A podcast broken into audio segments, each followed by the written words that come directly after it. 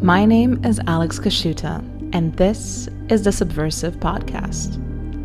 It's an excuse for me to talk to some of the most interesting people on the heterodox to heretic spectrum. Everyone from iconoclast philosophers to rogue scientists to real post BuzzFeed journalists and our true intellectual elite, Twitter anonymous accounts. In short, they're quite subversive. Enjoy.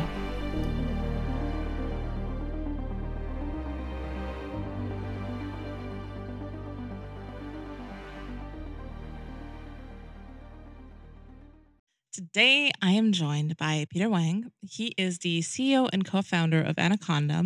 He is a software developer and former physicist, and an advocate for data literacy and the wider Python based data science community. Is that generally correct, Peter? That is not just generally correct, it is very correct. Perfect. Wonderful. And welcome. Welcome to Subversive. Thank you for having me. Yeah, very, very happy to have you on. Um, this has also been a conversation that's been a long time coming. We've been kind of chatting on Twitter, and um, I wanted to have you on for a while. Um, but because you're not a a spicy anonymous account or a you know a, a kind of a bona fide dissident thinker that um, you know people might be more familiar with from whatever strange um, corner of, of the internet that I typically represent. Can you tell me a little bit about yourself? I mean, kind of how how you've reached this point in uh, in, in your existence. What what made you interested in um, I don't know, may, maybe not necessarily dissident thought, but um, I know uh, heterodox ideas because you're you're known to you know also have some some some ideas that are not necessarily mainstream. I guess I've always just been me, and so um, when um, when I think somehow the current shape of the world, let's say starting with the emergence of social media um, from a traditional online web discourse format right? Then coupled with the rise of mobile computing and smartphones, all of that starting in the late 2000s, you know, 07, 8 timeframe. I think the last 15 years, it's shocking it's been that long. last 15 years, the nature of not just discourse, but also um, how we are, who we are, right? We've become these digital, digitally connected. I think some people use the term liquid. Our, our sense of identity is melting a bit. And it, for most people, is a thing that's happened without great contemplation, not as an intentional choice. It just is what it is. It's where the technology guides you. You click, you swipe, you you look at stuff, you get happy, you get sad, you get envious, you know, whatever.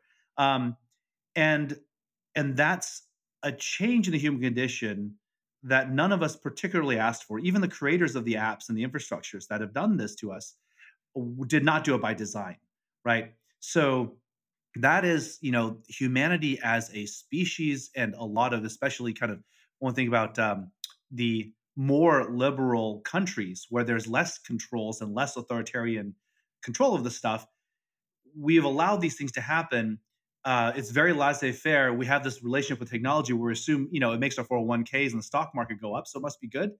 And there's not been a sense of like hey this stuff could be toxic.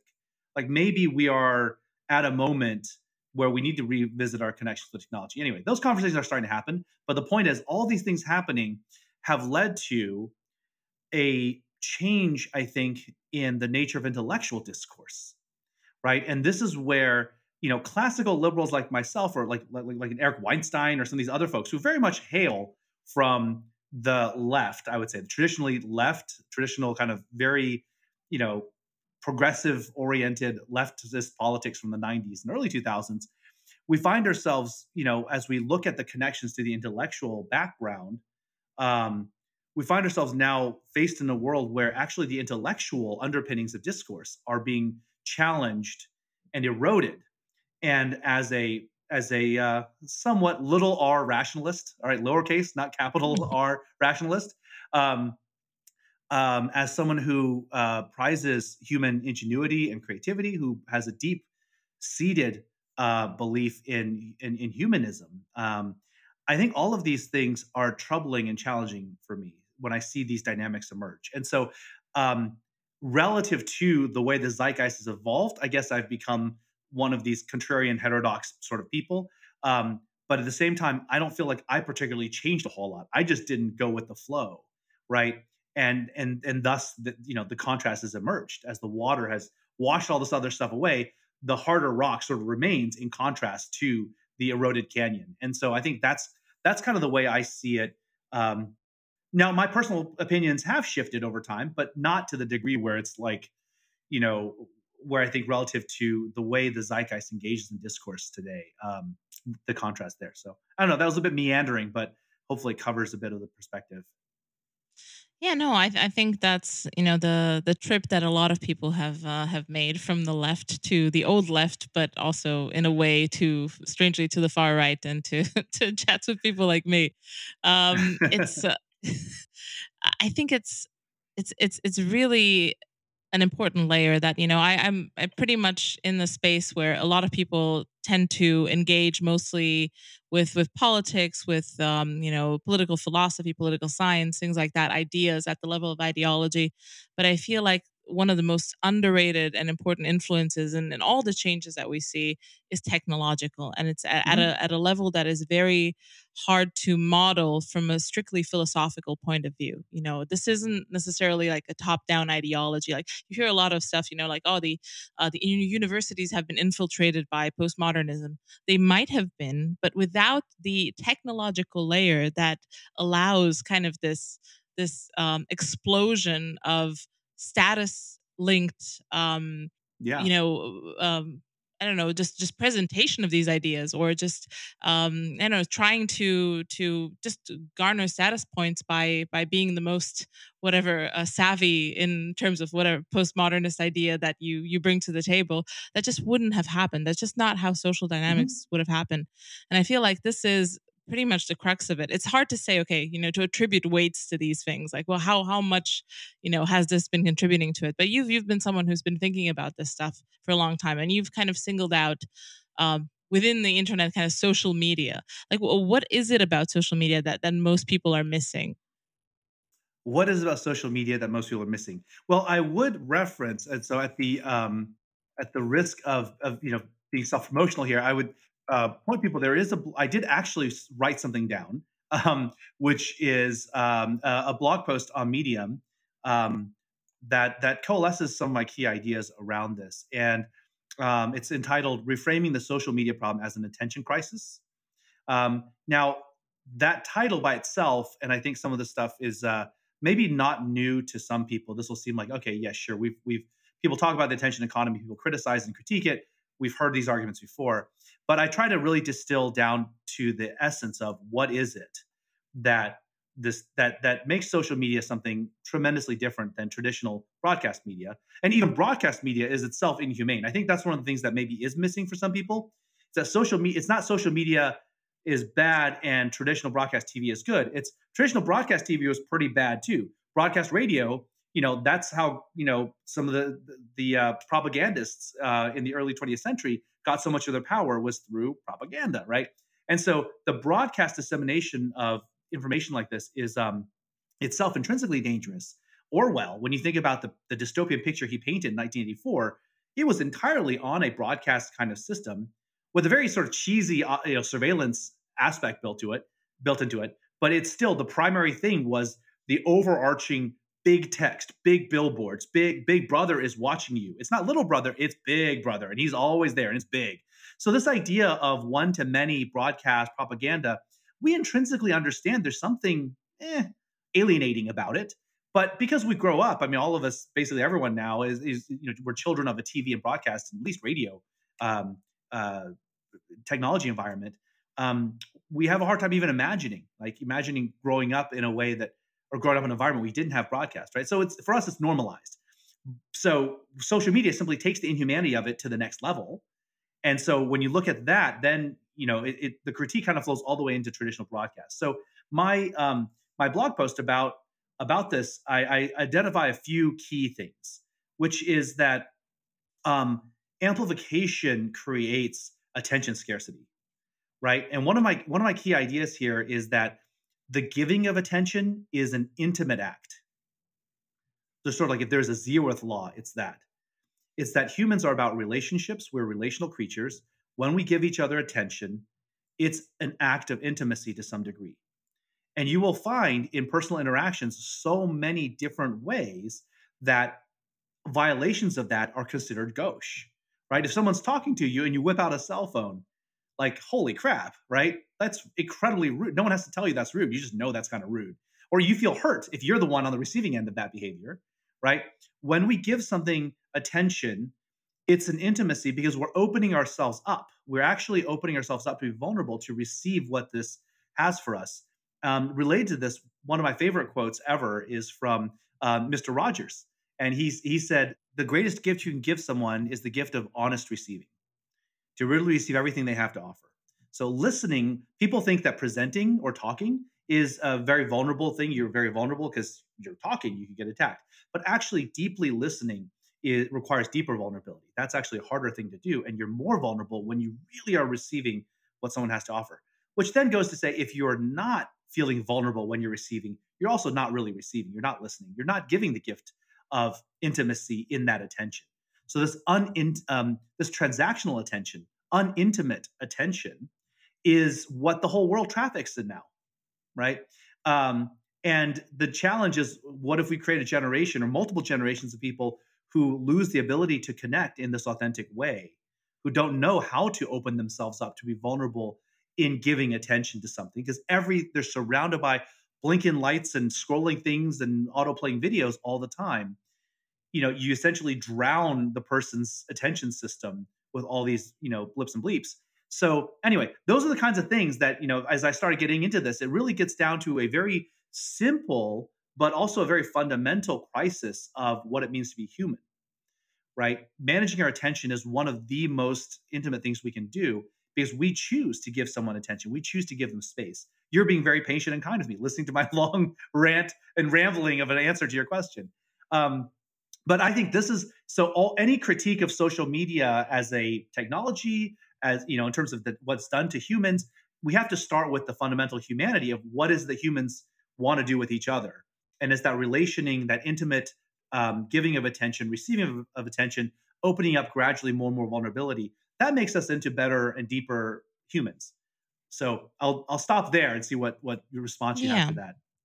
Yeah, I, th- I think that's that's absolutely correct, and that's kind of the the ideal interaction that you'd like to have with a human. But I feel like that um, interaction itself requires a certain level of kind of sacrificing the superficial for a, a, deeper connection where you you you kind of have to pony up that vulnerability there is a certain cost to that interaction where you know when you just plop your your ass in the seat and just watch i don't know whatever social media for 10 12 hours a day you don't have to pay that cost. You're essentially only receiving the upside but it is a hollow upside. You're actually not yeah. receiving it. You're tickling some limbic system that simulates the pleasure that you receive from having an authentic connection.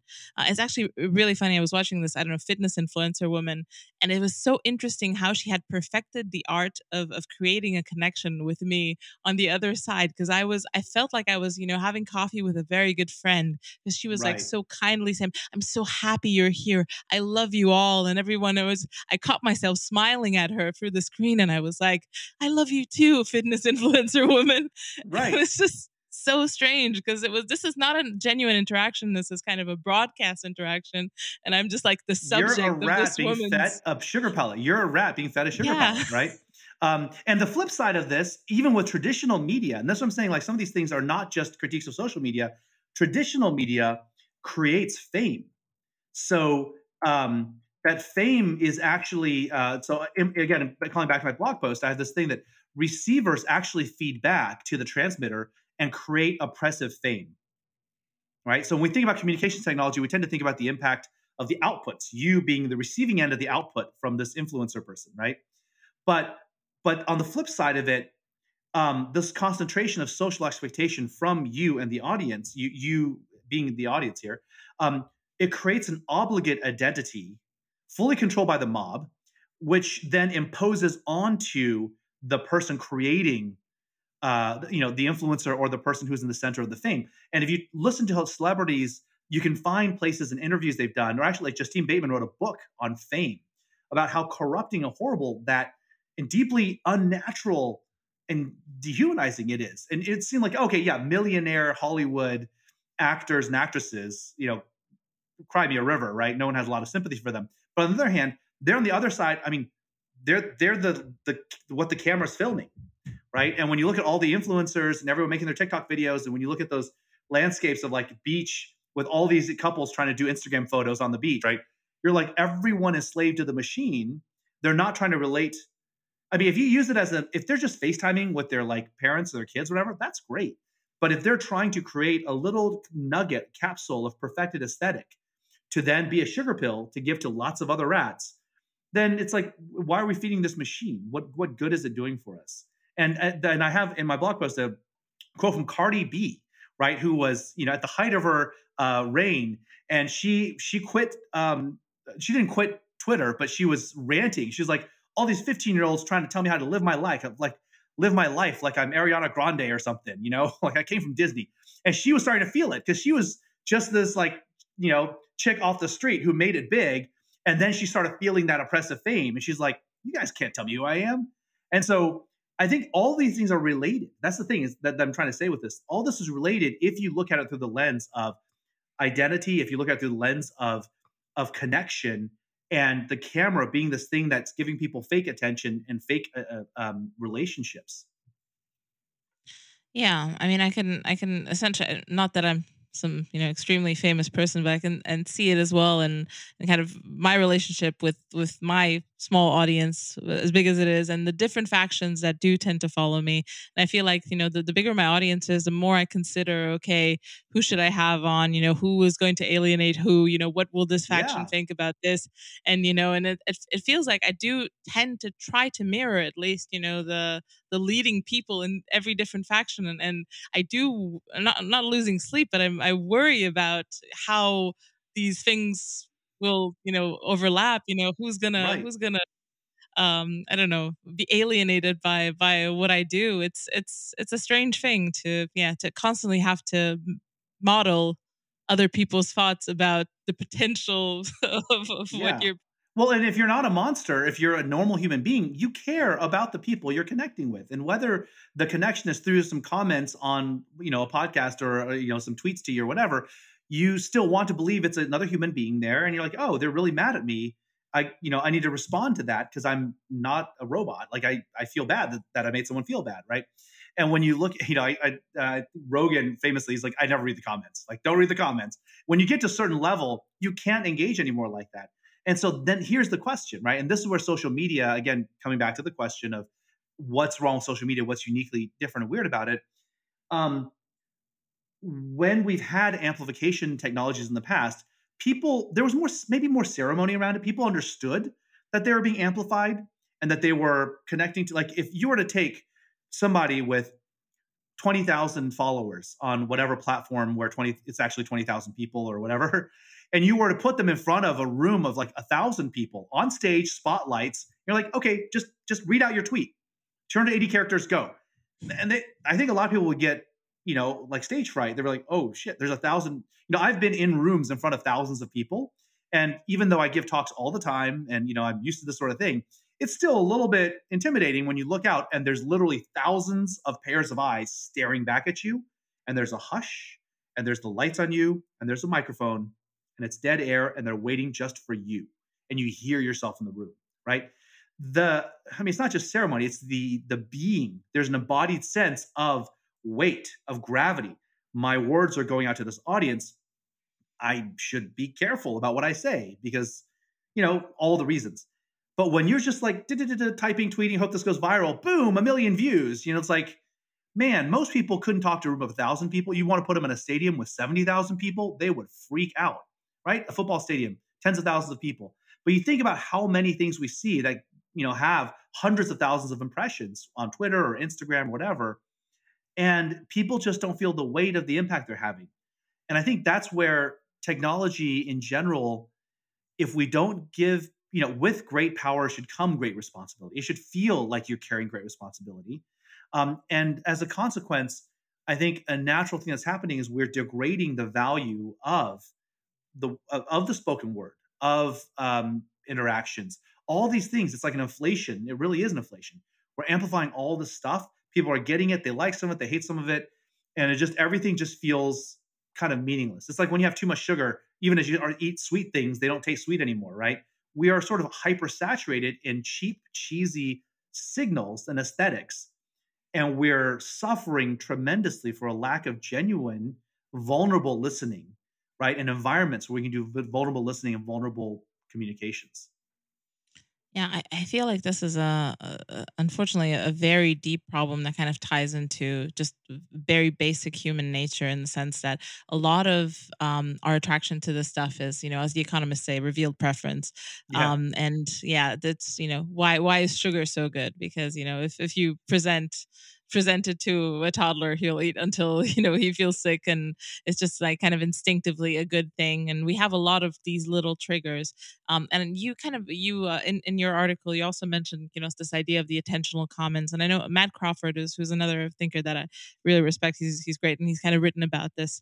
Um, and I feel like it's not just the attentional commons. I feel like everything around us like for example relationships you know relationships between men and women um, they were a commons you know a very subtle commons that people didn't realize was a commons but then when you have kind of this algorithmic dating where you just superimpose a, a database on top of everyone who's dating in a city you know you're essentially just stomping on this subtle commons of you know body language and you know the kind of how many people can one person see in a day? Like i know 10 right. 15 at max. Now you see you can see a thousand if you swipe hard enough or something like that. It's just all of these little things that used to kind of have a balance you know like the the balance between predator and prey it's completely been blown up uh, and that's just one example you know even even the food economy is a, was a comment you know just how much food would go to market how much food you can see what types of food what types of combinations palatability all of that stuff that's also been exploded. So i feel like essentially the the kind of the end state of capital capitalism techno capitalism this kind of combination of how far we can take it and and what the market wants is this endless tingling you know just just pushing buttons in the deepest recesses of our brain mm-hmm. where it's like and and also it's it's very predatory to the people who can help themselves the least which is also a, a bell curve right. and the people at the fringes at the bottom they're essentially just left to be you know predated by food industry drugs gambling all sorts of porn, you know, prostitution, everything is there, you know, for the taking to just completely hijack them and destroy their lives in the simplest, fastest way.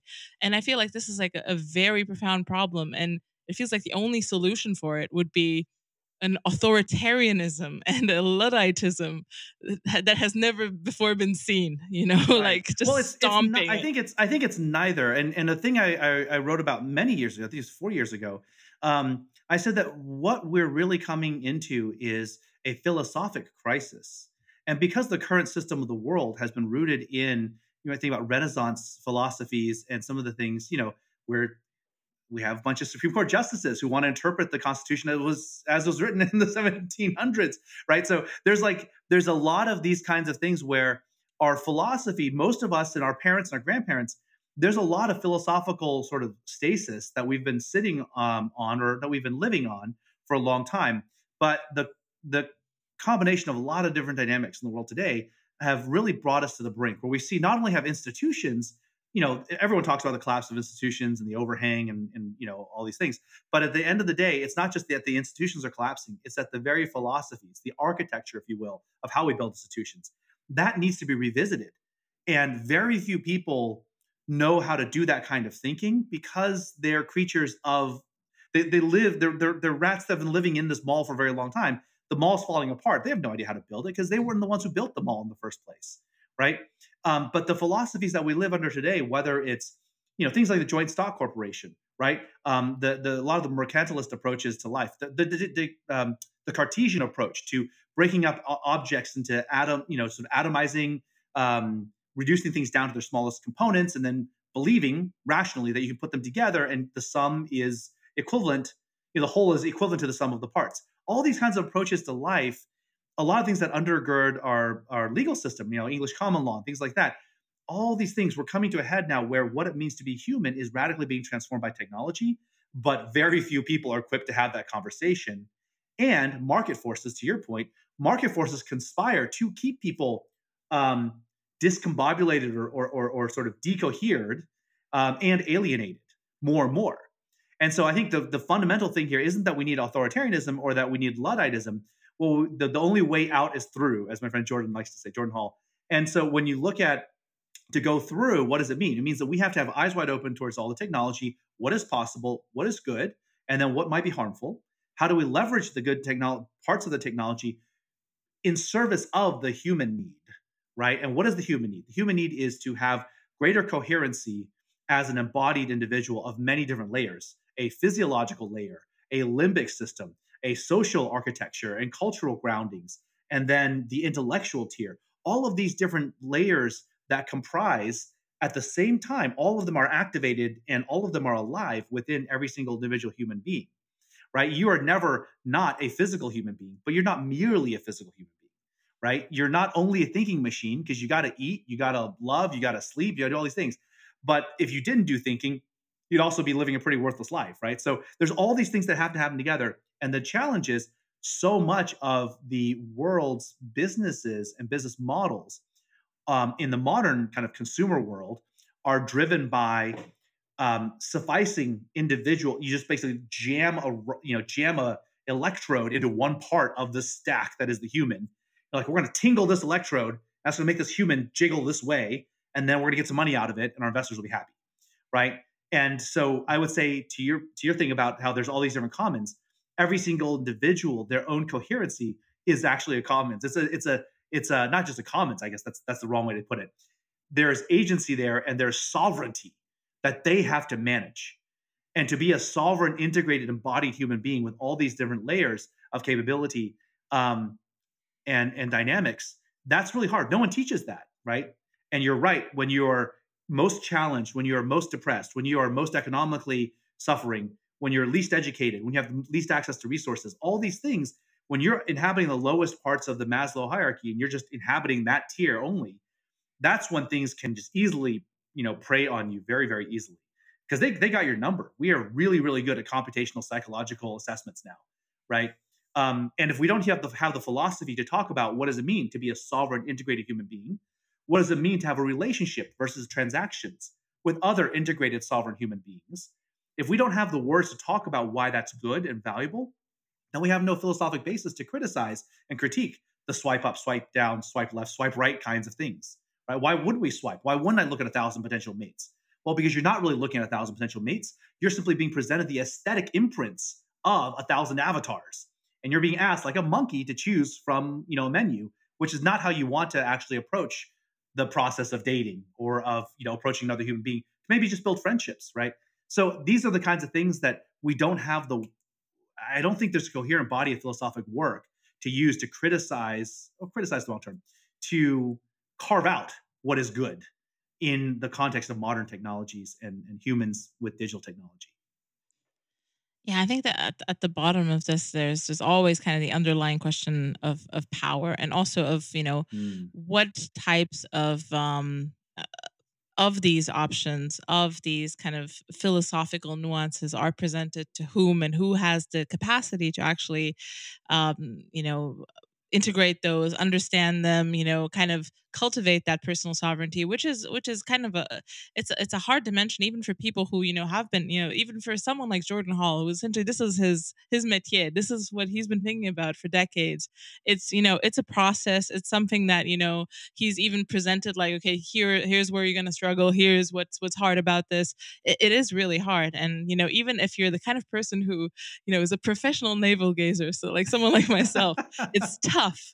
It is tough to um you know to to kind of uh, you know kind of become kind of this meta rational person where you kind of can see where rationalism fails and then you can kind of reintegrate modules from pre-rational or post-rational things. Like this right. is tough stuff. And essentially you know my my conclusion slowly is that there is a function for a certain type of benevolent paternalism in the sense of almost like nudge theory. Like there are you know montessori style things. Like you know you can you can have certain options here are they are these ones are probably going to be good for you but just leaving people who just don't have the time or, or even the capacity to be honest to to you know just macerate and think, you know, philosophically deduce the principles of, of good living from from first principles.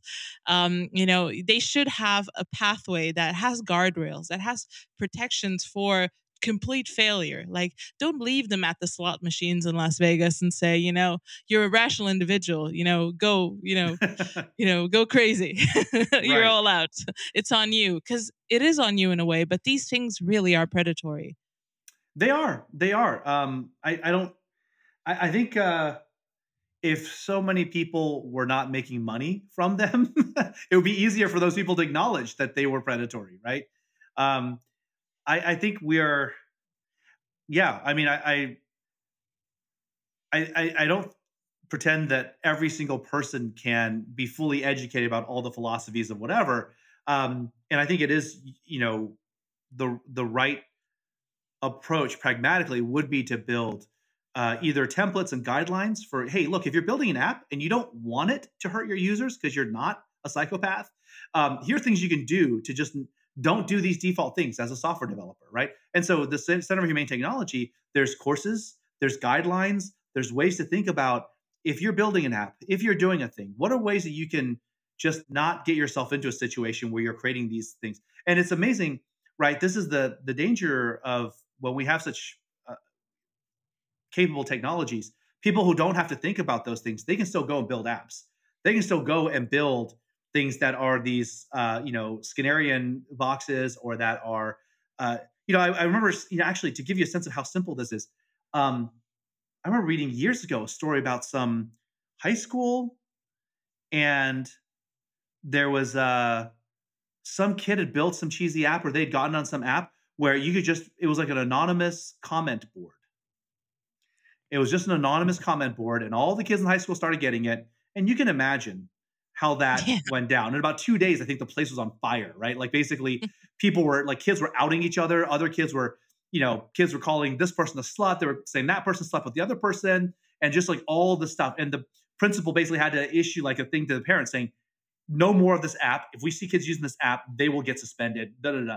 But but do you think? I mean, as a software developer, I can tell you, writing an anonymous little uh, uh, whiteboard or chat room application for something on the order of a few hundred people, that's not even an hour's work. That's like so trivial, right? It's like the easiest thing to do in the world. But you can just go and build this little psychosocial bomb, deliver it into the hands of a few dozen. You only need to give it to a few dozen of the popular kids, and then it'll be all over the school. Actually, Community, the TV show, did a great little riff on this, right? With the MeowMeowBeenz app. I don't know if you ever saw that, but but it just shows how simple it is when you have these viral dynamics and you use computers to activate and take advantage of viral dynamics within human social behavior, you are injecting, you know, virality is a bug. You're injecting the stuff into the substrate.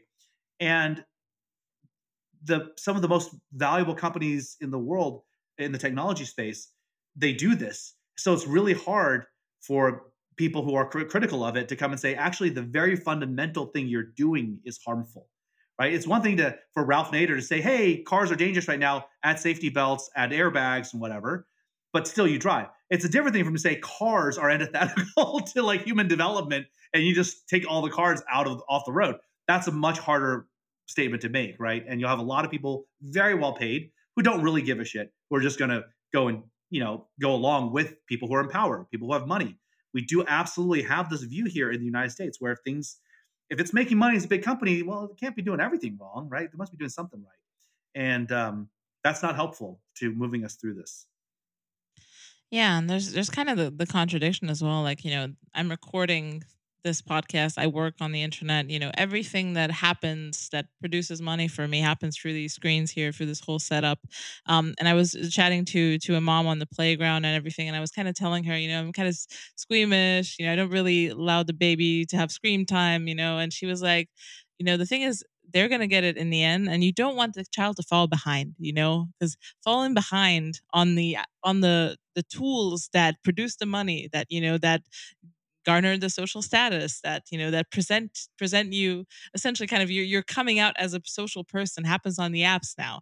You know it's more important what type of how you present yourself there than you know how you are in interaction with people because you're they're not that often that you interact with people in real life you know? What what's your so it's like it's this idea that you know um, one they're gonna get there anyway and two you're um, kind of crippling your child by by not allowing them to to learn the language to learn kind of the social mores of the place that actually matters. It's you know the socials. Well i don't know if you've seen there's a great video of this like i think it's it's some kind of I think it's a uh, chimpanzee or it's an orangutan or something using a social media like using Instagram or something, just like swiping, click. So look, if one of the other great apes, non-Homo sapiens apes, can use this, I think your kid can get caught up pretty quick, right? And there's literally millions and millions and millions of dollars invested in product designers to make those apps really simple to use, right? So there's nothing about falling behind there. I would it's a good thing I wasn't on the playground because the the the other parent would have received a little bit of a soapbox rant from me. There's nothing to fall behind on here. All right. What they're really falling, you want them to explore the natural world. That's where they have competitive advantage. All this other stuff is not hard to learn. Yeah, I, I wasn't convinced by her rant, but it was interesting to see her her thinking process that, you know, this is a very important tool of work and social status that you know one must learn how to exploit. I don't know it just felt like you know she was really convinced. In the art but the, but in the 60s you could have said the same thing for smoking. Get your kids smoking at six because by the time they're 12 by the time they're 18 their first job they're going to have to know how to drink how to smoke right? That's what all the adults do. So why don't we give them a little bit of whiskey and and a cigarette? I mean there's just something about this that's just so fundamentally but to your point at a meta level this is the predation on those who are less informed about what this is really about. Yeah, and I think it's also because to be honest, a lot of these moms are very much addicted to their phones. You can see this, you know, they take their their baby to the to the playground, they just plop it in the sand pit, and then they're just like Instagramming hard. It's just, you know, doing yeah. all the Instagram and they couldn't do while they were driving or something. Um, and it's probably also kind of a, you know, cognitive dissonance. And they're like, you know, of course the baby needs to watch Cocomelon because, uh, you know, he needs to learn about this important thing that I'm I'm addicted to. So yeah, there's probably some psychological coping happening there. Uh, but yeah, it's it's interesting because you, you, mentioned smoking. I mean, I, I used to be addicted to smoking, you know, for a few years, and it was easy to quit because it wasn't tied into like work. I didn't need to open the smoking browser to, to start, right, you know, right. check my email or something. In order to check your email, right? That's yeah, that's great. Yeah, that's why Twitter is a bit harder. Twitter is horrible, right? So many of these apps, when you use the app, I try to explain. My my son is twelve, and as we're building applications, uh, you know, getting to the point where you can start making real software. And as I talked about the design of these things, I'm like, you know, there was a time when you had applications, they would grab the data, they would show you the data, and they would grab the emails, they would grab whatever thing, and you do the thing, and then, you know, there were not this like client server thing that was only that showing you tra- a transient view. And this may seem like a nerdy technical architecture thing, but it's actually deeply, deeply uh, integrated to why the world is is so so effed up right now. When you look at some of these apps, they have um, infinite. First of all, infinite scrolling. Second of all, they don't let you really easily configure your filters and view. I mean, you have to jump through a lot of hoops for them to not push the feed to you. Any app that's got a thing like a feed and it's algorithmic and it's infinite scrolling and you can't bookmark the thing you were just reading because when you go back to the app after 10 minutes it refreshes the front the front page it refreshes refreshes the feed all this stuff just the design motif of the feed is absolutely toxic for long-term attention for people feeling like they have agency and sovereignty over their informational environment. I mean, every time, I swear, every time I go back to Reddit because I'm reading deep in some comment thread somewhere, but that, you know, I go to something else to get back to reading the thread, but I open the Reddit app and decides to refresh everything and I lose my context. I, I, I cuss at it. Like I'm so mad because this is, and I'm a Reddit premium subscriber and everything. Like I should be able to read the damn content. Why can't I just be where I was? You know, imagine you have a book and you open it up and you close it for a while you couldn't flip to the middle of the book again. Like that's so stupid of a design. Why are they intended to do it that way? As a software engineer, I can tell you, it's not hard to actually, it's easier to implement it the other way. There's less traffic on your servers. There's less banging on your servers all the time, but there's less ad revenue. There's less engagement metrics to show your VCs. There's all these things. So these apps are designed to reel people in by the eyeballs and hold them there, right? I mean, you could just keep scrolling and it'll keep giving you stuff. Um, and that's that's really the design principle that I think needs to just if there was any single thing that we could nuke, we could just nuke that. So you have the app, you you get the content, you get the feed of like the people you subscribe to, and that's it. And you scroll through it and you're done. You can actually be done with it. Right? We've created these things. It's an infinite cigarette. You just never get to the end of it. You don't even have to stop and light another one. You just keep sucking down uh, on the nicotine. That's an incredibly inhumane design approach. Yeah, but it is it is pretty much the thing It's that standard. makes yeah, and it does it does make a lot of money. I mean, without if if you're still going to rely on an ad model, if you're still going to rely on VCs paying for you, you're still going to rely on the stock market, like it all kind of trickles into the fact that you know the most valuable companies are going to be those that are going to maximize ad revenue. Um, will people be disposed to pay a subscription model maybe for something like that. Maybe you or i i, I would do it probably maybe depending on you know how you know we'll see. But uh you know i think it's it's kind of a, a a subsection of population who actually realizes and, and feels you know deep in their bones. Maybe people who actually have experience with software and know how the sausage is made um understand you know how how this is made and why it's bad um will pay for that. But it feels like for you know we we have infinite scroll and we have an ad revenue model because people aren't prepared to pay for this stuff in other ways you know you're you're you're essentially kind of productizing yourself uh, Mhm. in in the worst of ways Yeah, I mean, subscription models are right now the obvious sort of alternative to that.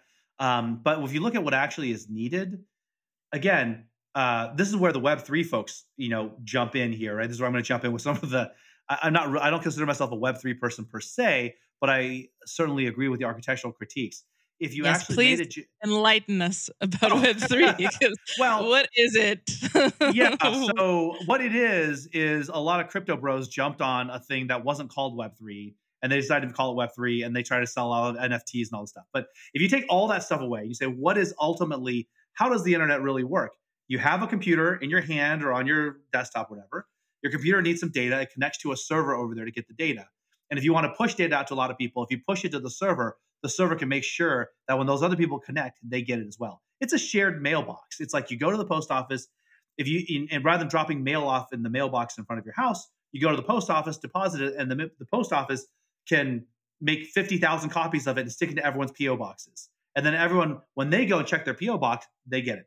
That's fine. Like that's kind of a that's a model. The problem is when you make it so that people have to go there to get it, right? So when you make it so people can't get the data and read in an offline fashion, um, then what happens is the server every time you go, right? When you imagine if you go down to the post office, you check your PO box.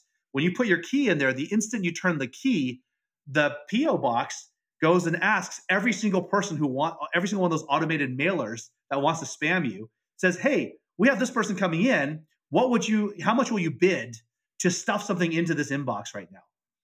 And then everyone bids, and that's how all of the ad exchanges work right now. Like when you go and you hit a website, I don't know if people know this. When you go and hit a website from a web browser on your computer, in the space of milliseconds, the information about you, who you are, what zip code, your likelihood, you know, college degrees, um, kids, dogs, everything, all that stuff, it's put on a market and there's an instant bidding process and ad uh, inventory is served out to show up on the web page when it loads up for you. That's how ads actually work on the internet today. It happens in the space of milliseconds. It takes a tremendous amount of computing infrastructure to host all this content to make people come back, grab the content to serve up the ads, and also have all the creepy surveillance on you to know everything about you to serve up to the ad marketplaces. And and that's how the internet works. It wasn't this way before, and it doesn't have to architecturally be this way. It could just be you got the data, you want to share with your friends, or you want to share a link with them, you just share the content to them, right? You could actually build an internet and build a network where data was shared peer wise. You don't have these points of centralization that are so expensive and that require giant warehouses of computers. And that peer to peer system would actually work. So you think about BitTorrent and Napster, the original MP3 music sharing system, all these were non centralized ways for people to share stuff with each other. Granted, there's copyright issues there that people, you know, get on very quickly, but but the actual need, the actual ability to share content with each other and to do it in a way that doesn't require creating a Facebook or a Google style data center to host everything for everyone and then you know snipe their eyeballs as they come in for the content. You can absolutely do that. And that's the underlying architectural concept behind Web3 is just that look, you've got, you know, a cell phone with hundreds of gigabytes of data storage. Um, that could be all of the articles you read in 10 years, right? Not videos. Videos takes more space, but you have all that on your phone. It could just be stored on your phone. Um, and if you want to share something with me, you just send it to me, and it would go very quickly. It takes takes like no time at all because text is very small. Even a podcast, this entire podcast, however you know many minutes it is, it's it'll be maybe you know tens of megabytes, but that's very fast in, in modern digital transfer um, terms. So we can all be doing data sharing in a way that's different than the client server architecture, and that's what Web three is about. It's can we create a way so that people creators can share their content still have the attribution so they can monetize when people are viewing the content or playing it.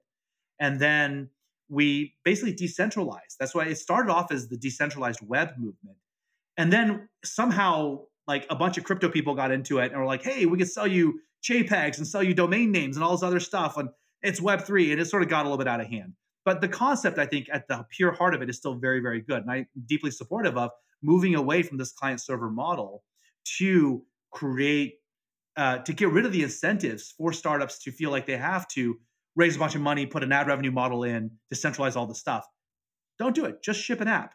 Let your users pay for the things and let them share with each other and create content and just do it that way. So anyway, that was a bit of a soapbox, but hopefully that gives you a bit more. No, that's that's really that's really useful because um yeah I I wonder like for example in an application like Twitter um mm-hmm. if I were to you know if if we were in, in web point three land and and this is uh yeah uh, you know we, we're trying to have a so, sort of kind of social media platform would i have to for example pay twitter i don't know subscription buy the twitter app and then host it on my kind of local machine and then whoever interacts with me if they have a com- compatible app then the apps would essentially chat to the local machines on on that level and then that would essentially create the whole network without us having to resort to twitter's centralized servers Right, yeah. right. Some people might run.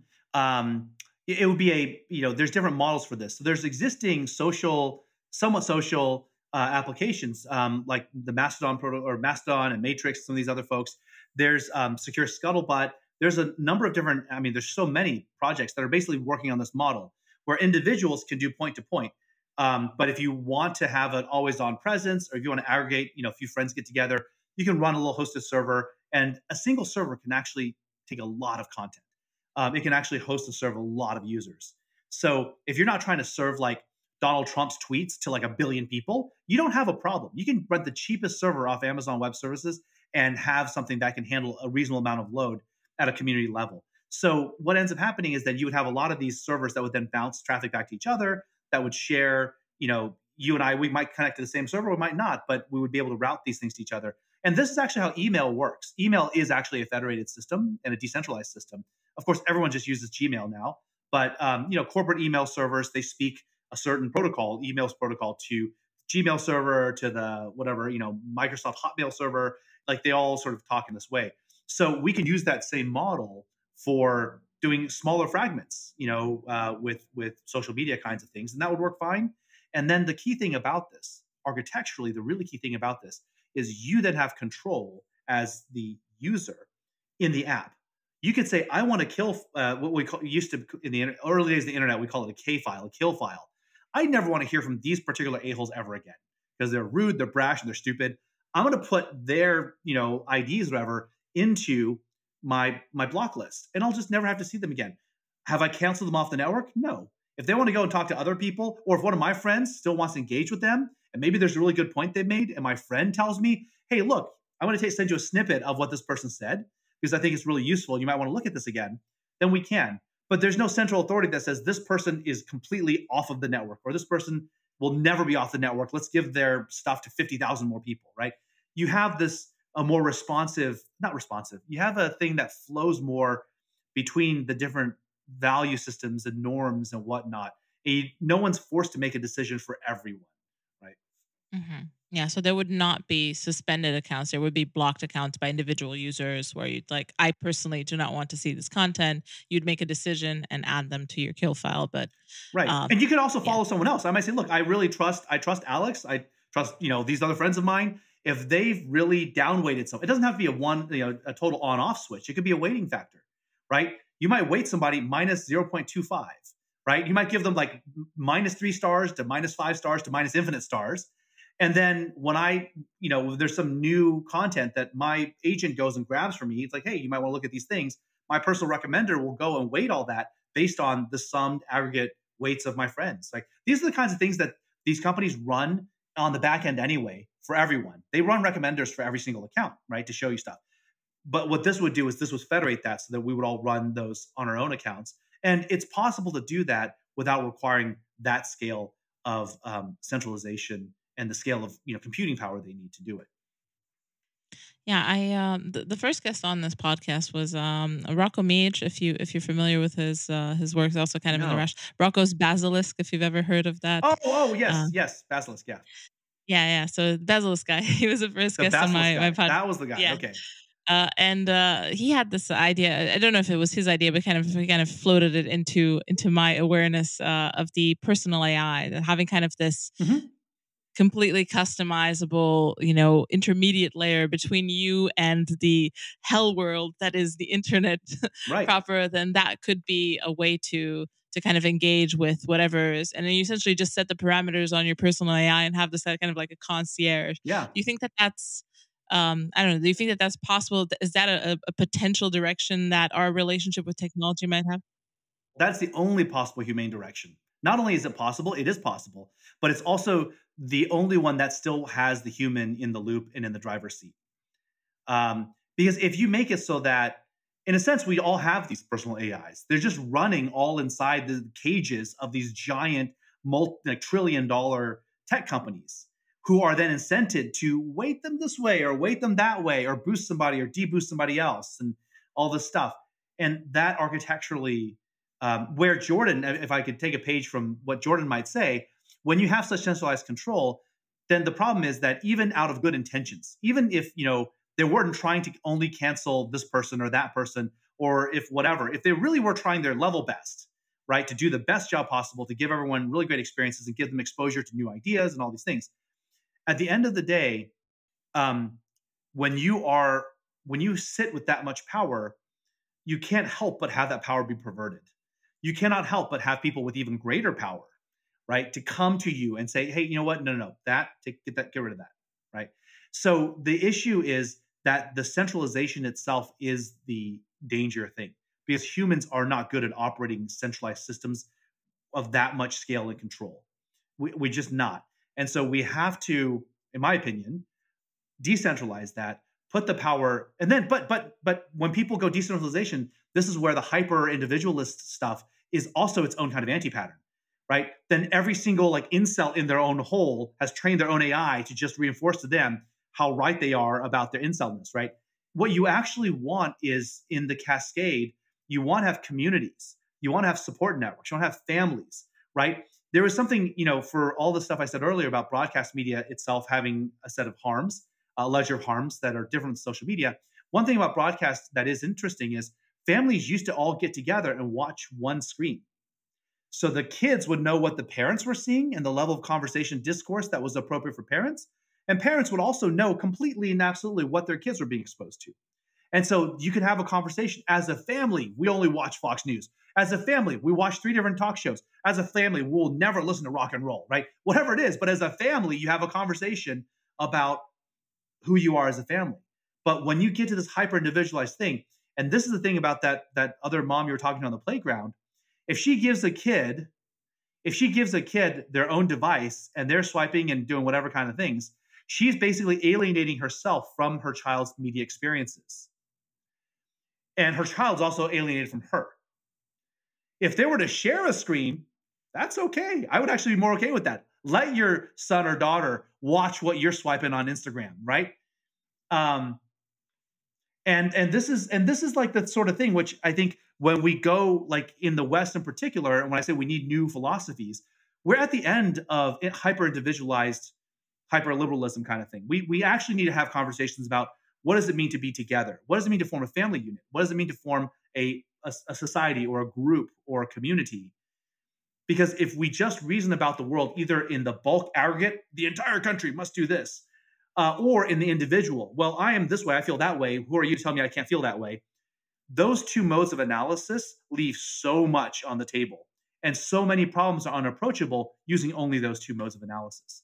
And I think that's the part that, unfortunately, once you start using the conver- once you start talking about community norms, values, and families, things like that, it's really easy for the kind of modern reactionary far left to put you in the box of like, oh, you're just like trad core, like you're just totally, you know, whatever trad. I don't even know what the slang is anymore, but you're just like, you know, very, very yeah, traditional. A reactionary, yeah. Reactionary, reactionary, trad, blah, blah, blah, something. I'm sure they got terms for it. But um, but again, this fascist is where is usually yeah, what they resort to. Right? You're yeah, they'll just dig somewhere in there to find some white supremacy, even if you're a Chinese guy talking about it, right? Um, but anyway, I think the the the thing about it is like there are the other thing is there's a demographic aspect. Once you get older, I've got two kids, uh, eight and twelve years old. Once you start forming a family and you start being responsible, you cannot help but be responsible for another human life outside of yourself. It erodes a little bit of that individualism.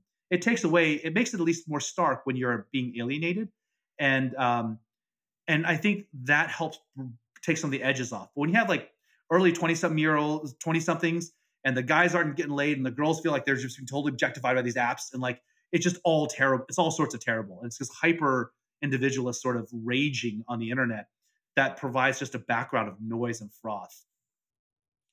Yeah, no, I I completely agree. I mean, both of these metaphors are faulty, and so what we need is some some synthesis that that you know accepts the fact that you know there are certain degrees of freedom that reside in the individual.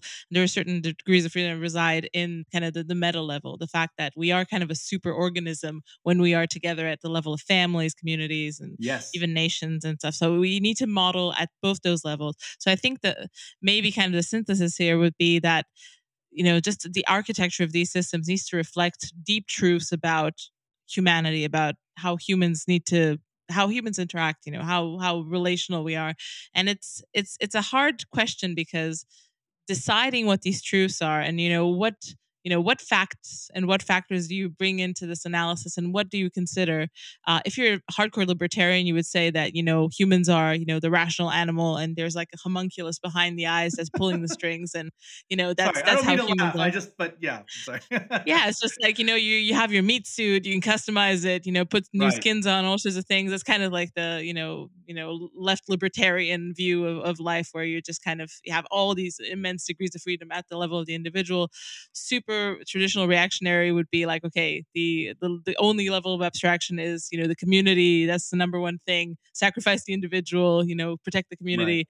Right. Um, that's also a bit extreme, especially with the level of technology that we've had to this point. We essentially the, the why we aren't communitarian is also because we have the option to not be. Like we can live alone. We can feed ourselves by our own labor you know? It's like i hear people saying oh you know we need to restrict you know the the freedoms of women fine how are you going to do it? My, my problem is even even if that would uh, be a good idea and may, maybe it is you know i mean I'm, I'm, I'm very agnostic to all sorts of social arrangements how are you going to do it? Because at the moment women can just go out and be completely independent in the marketplace and just mm-hmm. you know go to a store work and just you know uh, which which of these freedoms are you going to restrict and what what angle are you going to take on it? So it's very hard to put this genie back in the box in, in that sense. So yeah i think you know it's it's uh, outside of regulating tech in some very novel ways. I don't really see how to, um, I don't know, exert this, I don't know, intervention.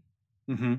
Well, I think part of, um, frankly, you know, having conversations like this, right, building audiences that can think about these questions and just even sit with them for a little bit and be intentional in contemplating that. I think these are you know they're not silver bullets. They're they don't seem like sexy like solve the world kind of things but at the same time all of these little things do ultimately add up for people. Um, and um, and to my earlier point we are really in uncharted territory. Um, we're in uncharted territory because we know again from a deep humanitarian perspective there's a lot of things that in traditional points of view uh, where they there's very strict gender rules uh, and a very family and communitarian over the individual kind of thing that that has a lot of problems right? And it's not great for a lot of reasons. But we also are seeing that the hyper individualism um, turning people into just mere consumers of mass produced capital fueled whatever is like not a way to live either.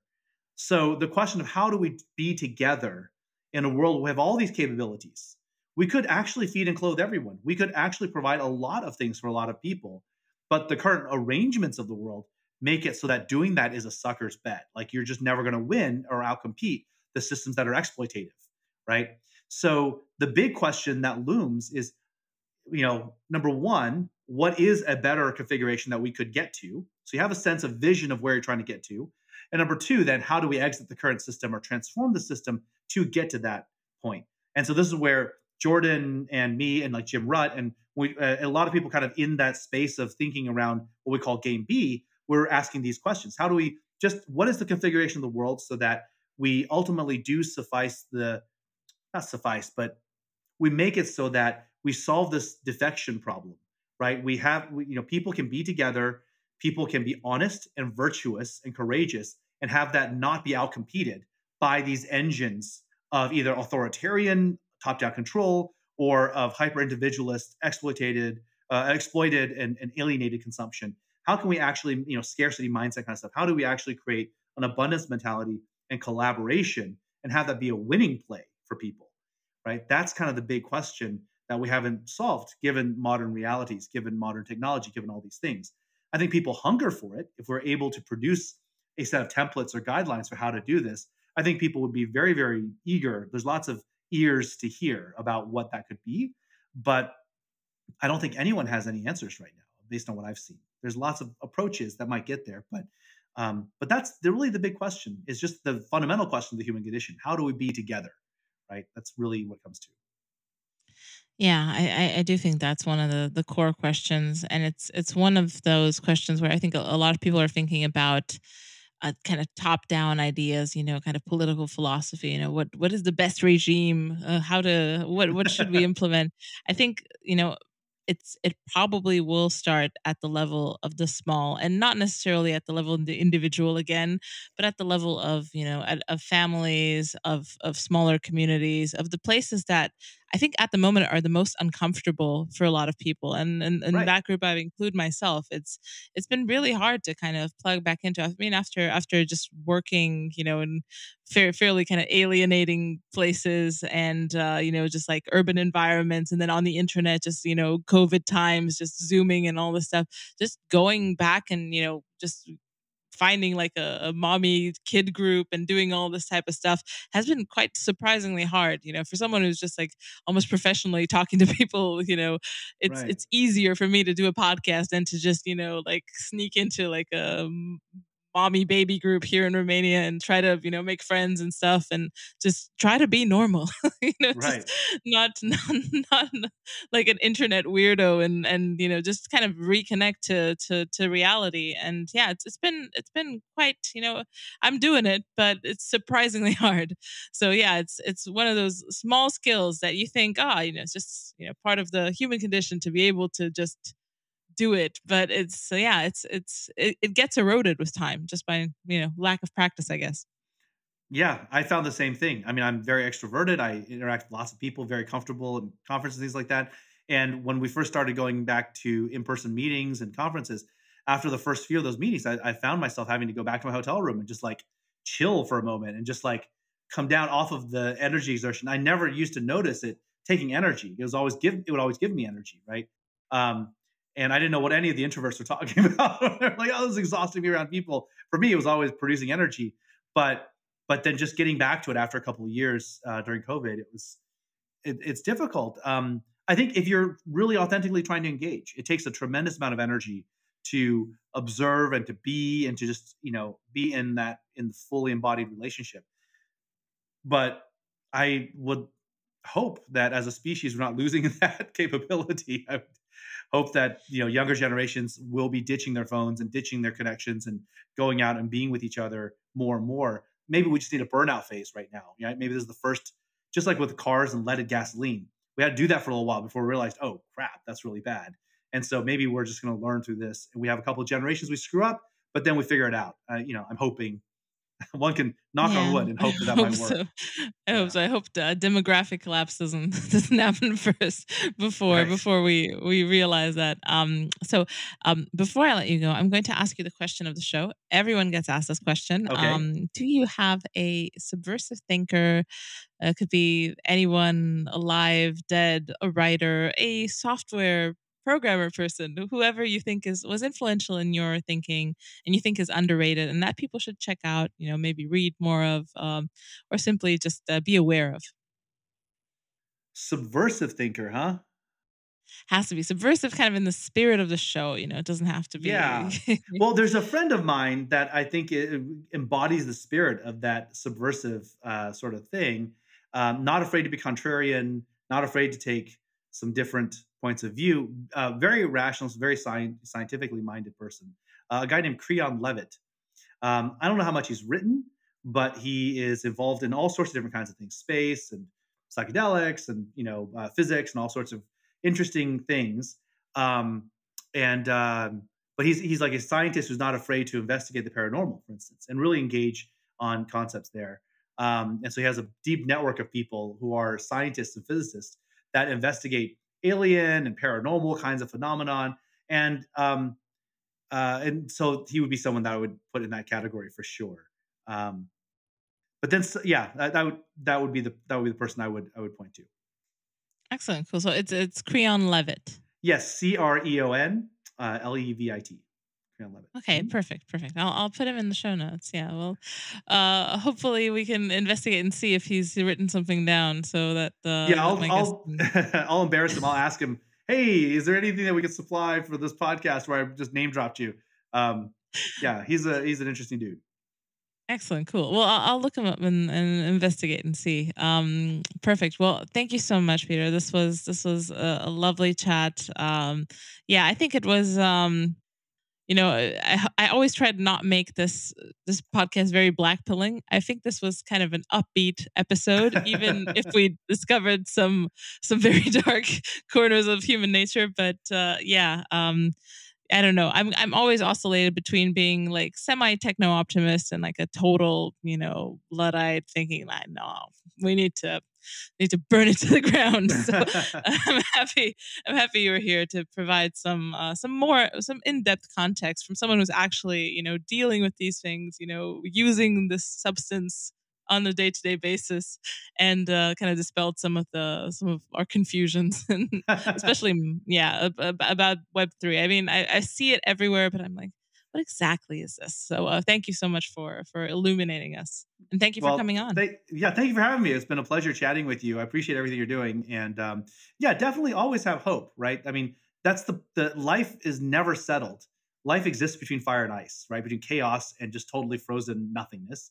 So we are always faced with the choice of looking at the world through the lens of cynicism or through the lens of vision or aspiration um, and we should find things that we can aspire to. And uh, when we lose hope, that's when we are really defeated, right? Um, in the worst case, with all the bad things that are happening, I still think there will be billions of humans alive on the planet 100 years from now. And um, if we can lay the groundwork and build pieces and things to give them to build a better future with, and that's that's what we should do. So, yeah, perfect. I, I love that final thought. Thank you so much, Peter. Thank you. If you like what you're hearing, want to see where I take it and maybe want early access to episodes, bonus episodes, access to the AMA, or you just want to support the cause of dissident speech or my work in general, head to my Patreon at patreon.com slash aksubversive. Your donations are what keeps the lights on and makes the show possible, so thank you.